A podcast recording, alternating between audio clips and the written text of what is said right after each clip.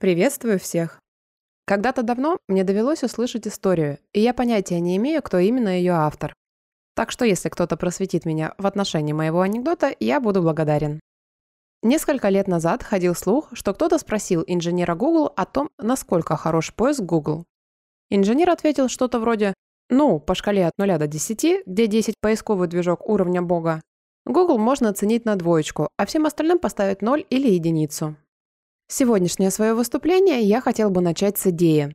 С предположения, что наилучшим в настоящее время анонимным валютам на рынке можно поставить единицу из 10, а всем остальным – 0 из 10. Так что, когда вы будете смотреть это выступление, пожалуйста, помните о том, что я буду говорить о большинстве существующих валют, и я попытаюсь сделать это предельно понятно. Итак, я собираюсь говорить о совершенной анонимности и устойчивом отрицании. Так как все согласятся с тем, что достичь совершенной анонимности сложно, но разработка чего-то подобного механизму обеспечения правдоподобного отрицания – это уже не такая сложная проблема. И фактически большинство моделей угроз, связанных с криптовалютами, и профилей анонимности сводятся именно к правдоподобному отрицанию.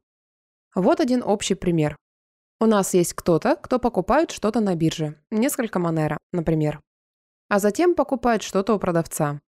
А затем продавец кладет эти деньги обратно на биржу и переводит их в доллары. Потому что едва ли кто-то захочет хранить криптовалюты. Кто будет хранить сбережения в таком волатильном активе? И безусловно, Ив тоже не глупа. Она видит транзакцию, видит, как пришло 8,7 Монера и видит, как 8,7 было выведено.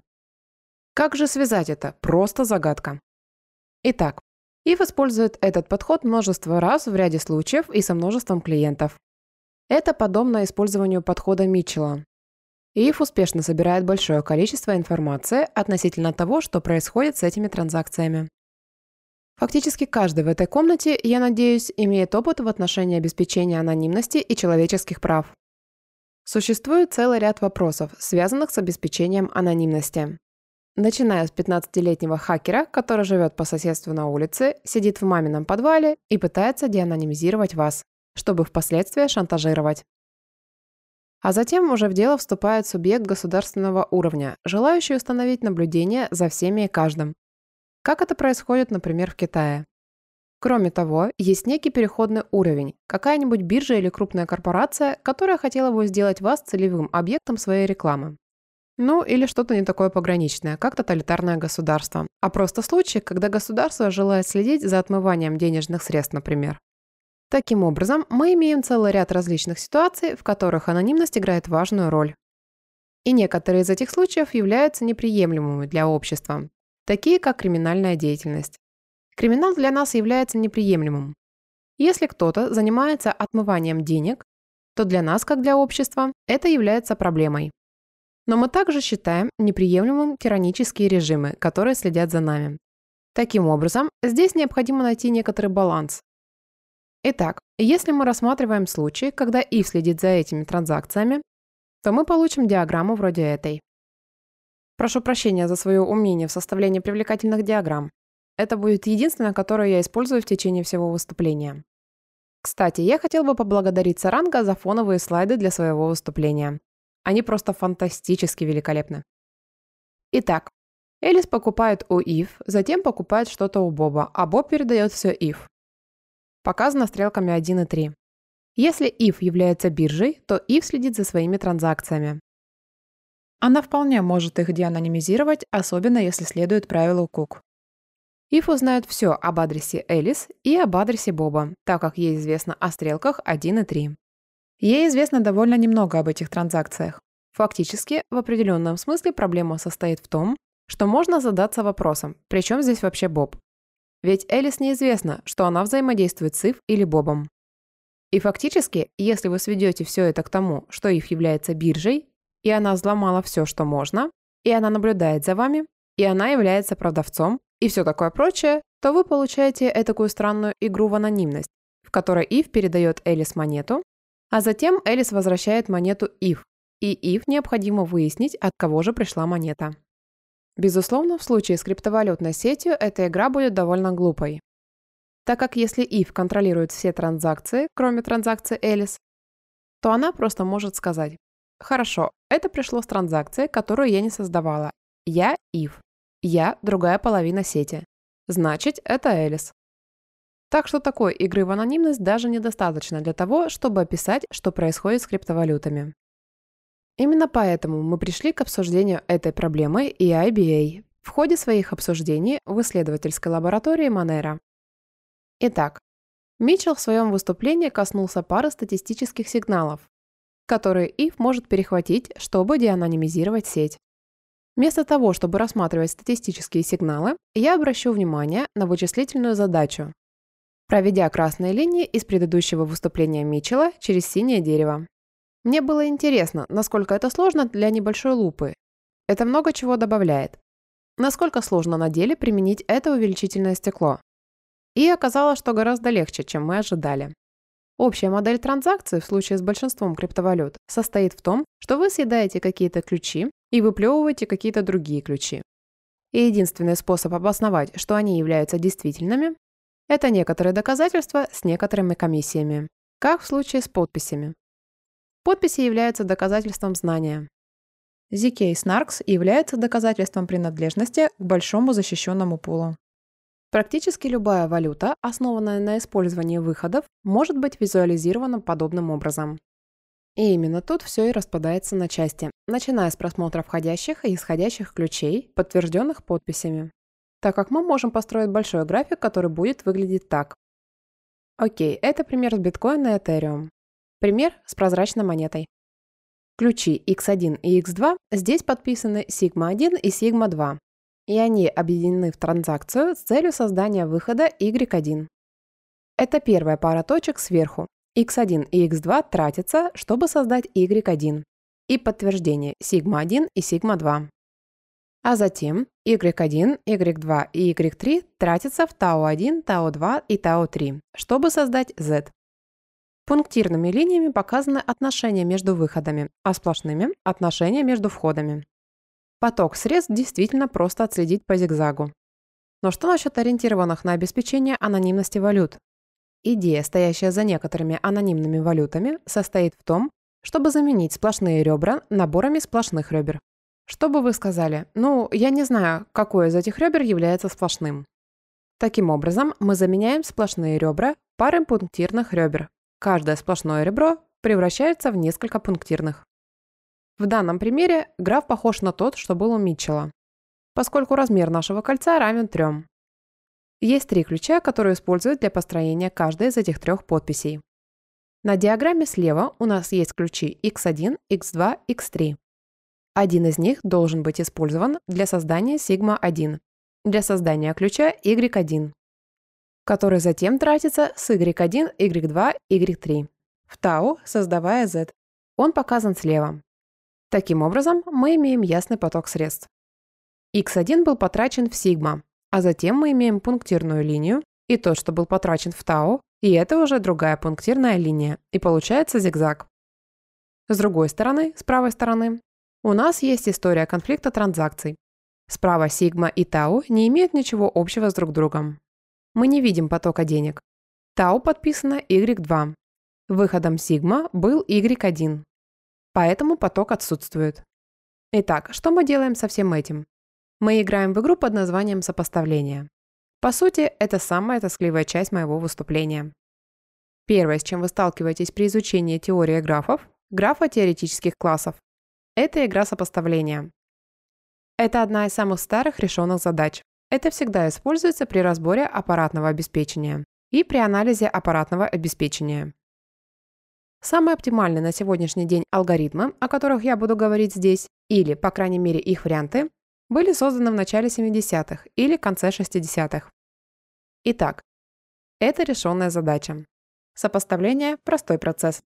Переходим от графа с пунктирными ребрами к графу, который выглядит вот так, со сплошными ребрами. Он крайне прост в вычислении, и о нем я буду говорить сегодня. Итак, как if решает, какие ребра должны быть сплошными? Для нее это действительно вопрос. В выступлении Митчелла говорилось о паре различных эвристических подходов, которые могут быть использованы для выяснения того, какие ребра должны быть сплошными. Теперь что произойдет, если кто-то действительно очень захочет реализовать их, и начнет формализовать эти эвристические подходы, чтобы обеспечить возможность применения точного статистического анализа вместо простой интуиции. Не со злым умыслом, ни в коем случае. Выступление Митчелла было фантастическим. И в конце он дал фантастические рекомендации и обрисовал, как он пришел к своим выводам. И это подобно человеческой визуальной системе. Мы работаем как блоки обработки видеоданных. И в конечном счете, люди ведь не так хороши в обработке статистических данных. И мы хотим формализовать эти наши визуальные интуитивные догадки и свести это к точному статистическому анализу, чтобы придать им силы и смысла. Окей, так что мы делаем? Начнем с самого простого примера. Большую часть времени в течение этого выступления я буду говорить о времени. Итак, вся информация, изложенная Митчеллом во время его выступления, является готовым материалом, который я могу использовать в своем. Просто можно заменять слово «время» или «возраст» на один из эвристических терминов, о которых говорил Митчелл, например, о комиссиях. По сути, комиссии могут использоваться для оценки возраста. Таким образом, в свое время, по-моему, это был январь 2017 или январь 2016, но это был январь точно, вышла работа по Монера, в которой говорилось об отслеживаемости Монера. И Эндрю Миллер, один из авторов этой работы, предложил эвристический подход «Угадай новенького». И Митчелл уже описал его в своем выступлении. Если у вас есть группа транзакций, и первая обычно является настоящей тратой, то вы можете просто использовать обычный перебор. Действительная трата, действительная трата, действительная трата. И фактически, если все кольцевые подписи будут расположены в хронологическом порядке, а они так и расположены, то вам даже не придется загружать все кольцо. Вам нужно будет загрузить только первый ключ в кольце, а затем перейти к следующему кольцу. Итак, как мы можем формализовать это? Мы можем взять то, что обеспечивает возможность использовать эвристический подход с определением самого нового выхода который основан на том, что кошелек выбирает слишком много старых выходов и недостаточно новых. Таким образом, образуется разрыв между распределением со стороны кошелька и действительным поведением. Теперь все мы можем спорить, существует или нет на самом деле действительное поведение. Но это выход за пределы темы данного выступления.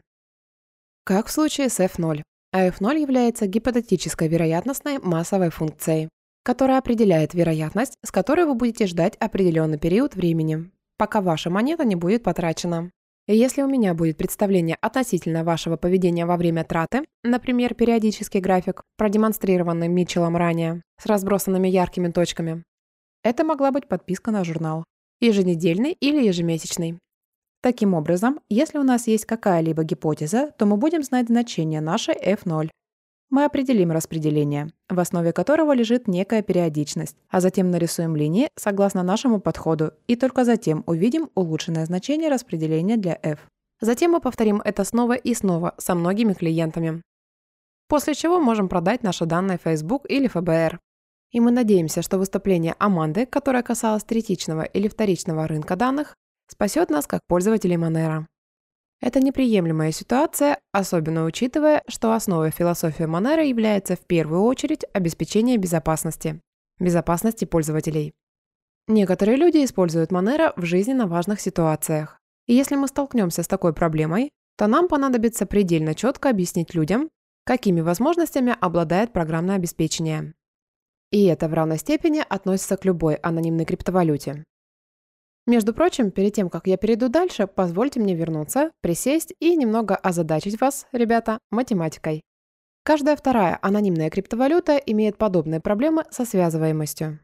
Но каждая первая анонимная криптовалюта заявляет о себе. Только я обеспечиваю анонимность, а вот те ребята просто бесполезны. Поэтому мне хотелось бы, чтобы каждый, находящийся здесь, усвоил, чтобы каждый, кто смотрит нас онлайн, усвоил. Я хотел бы, чтобы каждый что-нибудь усвоил. Всегда необходимо помнить о модели угрозы. Это очень неудобный факт для многих представителей нашего сообщества. Когда кто-то говорит об этом в новостной статье, мы расстраиваемся. Но мы всегда очень рады поговорить о том, насколько Zcash небезопасно с точки зрения использования в повседневной жизни. И в этом плане мне хотелось бы, чтобы каждый в этой комнате понял, что я говорю обо всех валютах. И что мы имеем единицу по десятибальной шкале. Таково положение вещей с анонимными криптовалютами на сегодняшний день, если позаимствовать название другого выступления. Теперь более подробно для математиков-заучек, присутствующих в аудитории. у которых может возникнуть вопрос, как нарисовать эти линии. И этому мы посвятим оставшуюся часть моего выступления, так как я все-таки тоже математик. Проще всего было взять этот большой граф, который я показал вам ранее, и задать весовое значение каждому ребру, а затем попытаться найти в графе соответствие, которое бы увеличило весовое значение до максимума. Я присваиваю весовое значение каждому ребру и говорю, я хочу, чтобы было выбрано самое тяжелое. Так что мы делаем, учитывая время, возраст выходов? Что мы можем сделать, так это допустить независимость между выходами. И мы можем... Ох, тут ошибка в написании, вероятно. Это ребро XI уходит в сигма. Как бы то ни было, мы определяем подобие включения ребра в сплошное соответствие, и обычно это делается путем допуска независимости. Для статистиков, находящихся в зале, это очевидная вещь, которую необходимо сделать. Мы берем произведение вероятностных функций. Если бы мы хотели получить логарифмическое подобие, мы бы взяли логарифм вероятных функций, что означало бы их простое сложение. Дело в том, что тут у нас неприятная часть. FW является распределением программного обеспечения кошелька. Поэтому вы можете просто просмотреть код, чтобы понять, как вычисляется FW. F0 является вашей гипотетической информацией. Итак, Большая часть информации, которая хранится в кольце подписи А1, с точки зрения возраста так или иначе, в ней только ААЙ будет истинным подписантом, только он будет использовать неизвестную информацию. Остальная часть этой суммы нам неизвестна, вся полностью. Таким образом, отсутствует совсем небольшая часть информации. Мы можем не знать, которые из этих ААЙ отсутствуют, но мы знаем, что отсутствует только одна часть, и это довольно мощно. Перед тем, как мы продолжим, теперь я вижу, почему вы говорили, что этот слайд немного выпадает из контекста. Возможно, кто-то в аудитории сидит и думает, черт возьми, эта статистика действительно сложна. Необходимо быть математиком или статистиком, чтобы сделать это. Необходимо обладать опытом в этой области. А как получить его? Ну, ответ состоит в том, что если у вас есть опыт в области, вы практически всегда сможете защитить себя. То есть все помнят сериал «Декстер». Там специалист по брызгам крови оказался серийным убийцей. И он воспользовался многими годами работы в области анализа брызг крови, чтобы скрыть тот факт, что он занимался убийством людей в течение многих лет. Продолжим. Мы говорим о привлечении статистиков для очень умного построения группы свидетельств, которые позволят предположить, что эти лица не являются тем, кто сделал это. И как по мне, тут есть ряд недостатков. Во-первых, это нельзя использовать в суде. Вы не можете сказать я не виновен, потому что кто-то мог поделать это свидетельство. Брызги крови могли быть полностью поделаны Декстером, безусловно. Но это не обеспечит защиты в суде.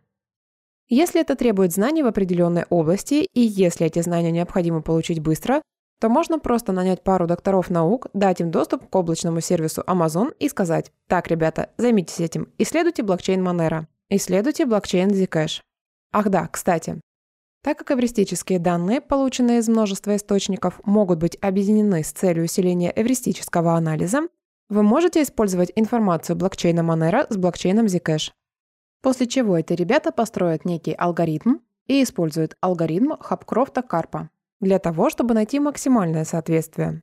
А затем они используют схожий алгоритм для нахождения самого крупного соответствия. И все это представляет собой ряд чисел, который может сбить с толку людей, сидящих в зале, которые не имеют к этому отношения или чисел, букв, которые могут сбить с толку тех, кто не является математиками. Но в том графе, который я показывал ранее, Е обозначает количество ребер, то есть линий, а В является количеством точек. Таким образом, когда я говорю, что большая О, умноженная на Е, является квадратом В, я имею в виду, что я беру количество ребер, и я беру квадратный корень из количества ключей и умножаю все вместе. И получаю значение необходимого времени. Но это параллелизуемо. Поэтому я могу просто сделать это в 10 ядрах и взять одну десятую времени, или же я могу сделать это в 100 ядрах и взять одну сотую времени. Таким образом, эти числа могут быть настолько малыми, насколько требуется. И поэтому я утверждаю, что сейчас эта проблема характерна для каждой криптовалюты. Если вы горячий поклонник саплинг-пула Zcash, то вы можете сказать о, отлично. Sapling Pool выглядит, как будто они решили проблемы с доверенными настройками. Да, но милый маленький пул никуда не делся. и почти не нужно никакого времени, чтобы выделить историю транзакций, которая будет статистически правдоподобной. Это приводит нас к правдоподобному отрицанию. В случае с Monero, кстати, количество ребер является размером кольца, помноженным r раз на количество ключей. Так что это все сводится к еще более сокращенному уравнению. Таким образом, если я удвою количество ключей в блокчейне, то деанонимизация займет в 4 раза меньше времени. Вот что означает v на полтора. Что делает if? Она берет гипотетическое значение f0, а затем собирает некоторые данные. Она вычисляет оптимальное соответствие, а затем сравнивает с известными ей сплошными ребрами. И, кстати, E является той самой великолепной биржей, которая отслеживает всю пользовательскую информацию. Поэтому ей известно множество ребер. А затем она может использовать эту информацию как валидационное множество для получения лучшего гипотетического значения f0. После этого биржа итерационно повторяет этот процесс снова и снова и накапливает информацию по множеству пользователей или по множеству наборов данных. И в последнем слайде я намекал на то, что если я могу таким образом деанонимизировать блокчейн Zcash, то я могу использовать эту информацию для того, чтобы выбрать, какие ребра следует включить в блокчейн Monero и наоборот. Итак, я реально разрывался, выбирая название для этого выступления. Я хотел назвать его «Все мы тонем или плаваем вместе». Поскольку если вы безответственно используете блокчейн Zcash, то затем при использовании блокчейна Monero вы переносите это и на блокчейн Monero. И если я использую блокчейн Monero, уникальный размер кольца равно 58 миллионов 675 тысяч 309 и плачу странные комиссии, есть рациональные и иррациональные комиссии, то в конечном счете деанонимизированы будут все. И всякий раз, когда я буду заходить в новый блокчейн, я буду перетаскивать эти грязные данные с собой. Где начинается отрицание? Ранее в моем графе на предыдущем слайде я говорил, что R – это размер кольца, а E обозначает количество ребер. Итак, сколько соответствий мы будем иметь на самом деле, если я случайно возьму одно просто из воздуха? Есть это странное число r, минус 1 в степени r, минус 1 поделенное на r в степени r минус 2. Все возведено в степень n. И это было придумано математиком по фамилии Шрайвер, в котором было написано безумное количество работ по теории графов. И вот что я имел в виду под этим. Если я поделю на это число, то получу нечто незначительное.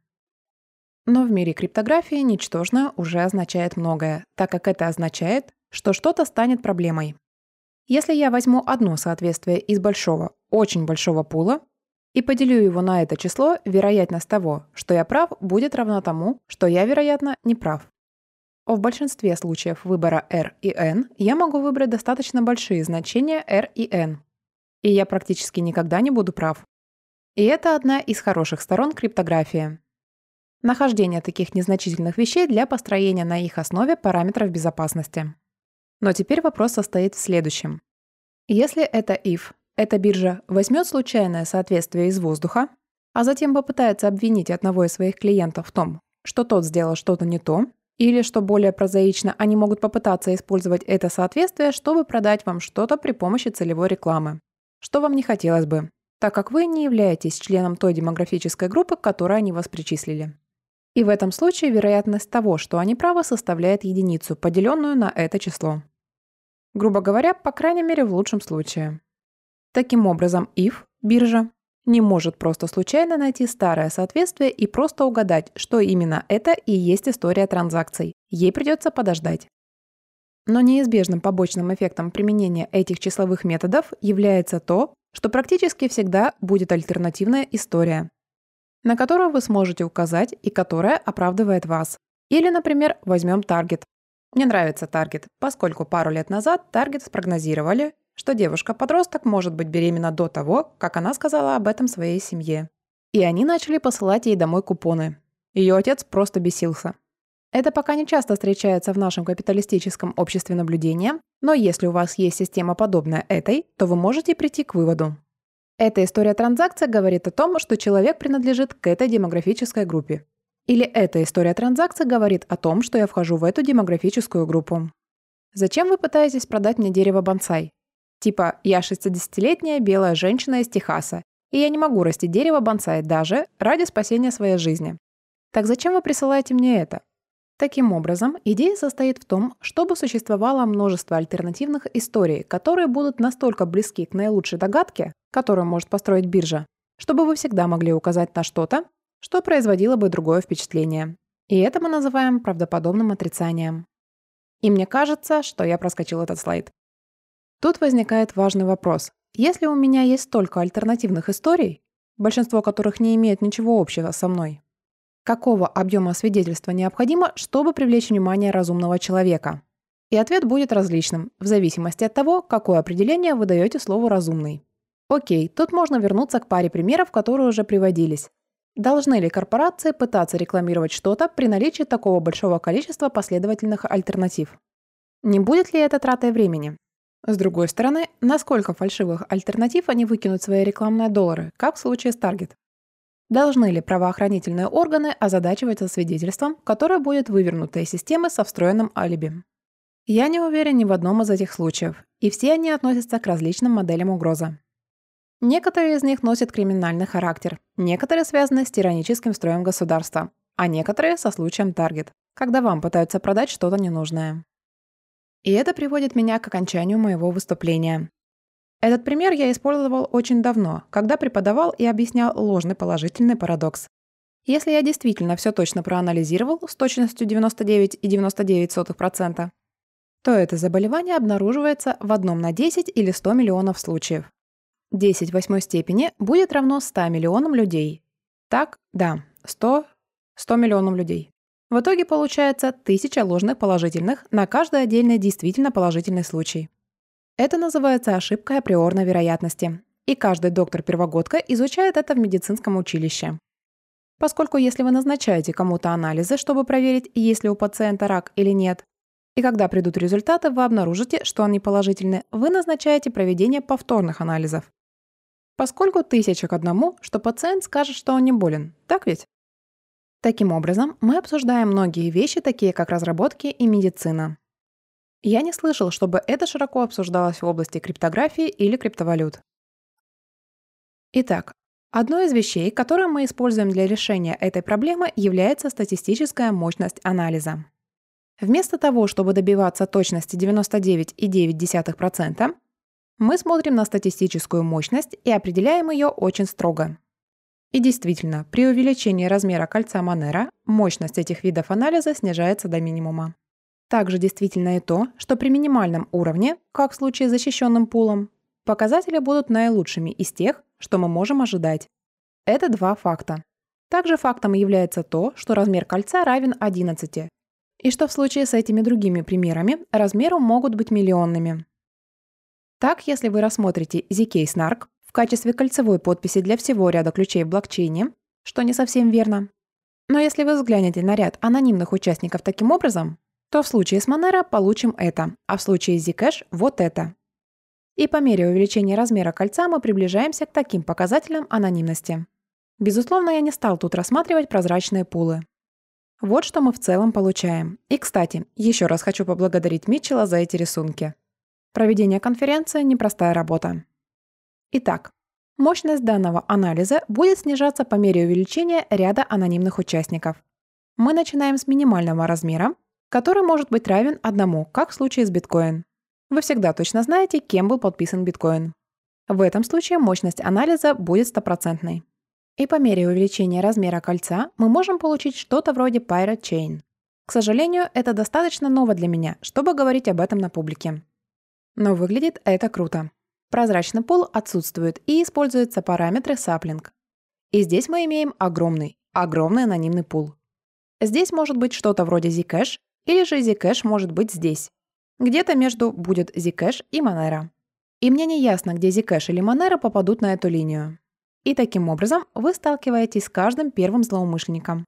Вам приходится иметь дело с каждой моделью угрозы.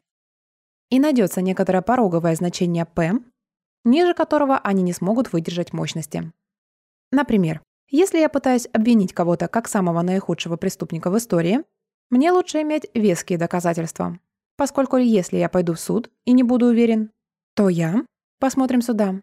Да, если я пойду в суд и я не буду уверен, то преступника отпустят. А в результате двукратного привлечения к ответственности отпустят навсегда.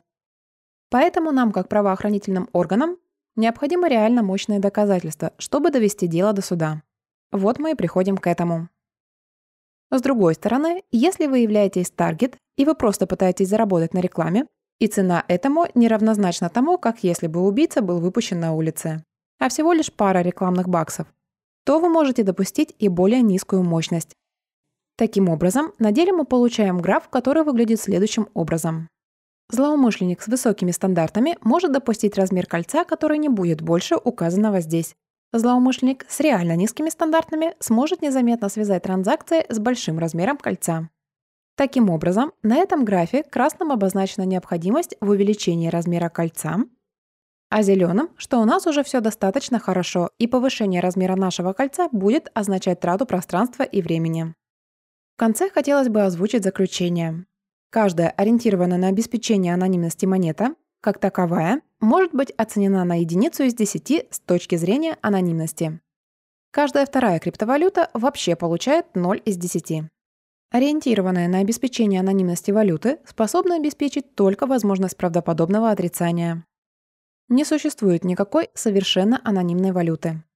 Если вы пользуетесь Zcash, но федералы следят лично за вами, то это вовсе не означает, что вы пользуетесь Zcash поскольку они видели, что вы покупали и забирали на почте то, что купили. С другой стороны, если за вами следит таргет, то снова мы не увидим никакой совершенной анонимности. Таргет могут совершенно спокойно купить ваши данные у Walmart. А затем эти данные будут использованы против вас. Поэтому неважно, что и как, но вы не получаете ничего другого, кроме правдоподобного отрицания. По мере увеличения ряда анонимных участков, требование правдоподобного отрицания становится сильнее. И мы слетаем с какого-то максимального уровня. Но нам, вероятно, лучше остановиться на каком-то уровне, который мы сочтем достаточно хорошим. Но для получения достаточно большого ряда анонимных участников... Ух, мне не нравится эта последняя строка.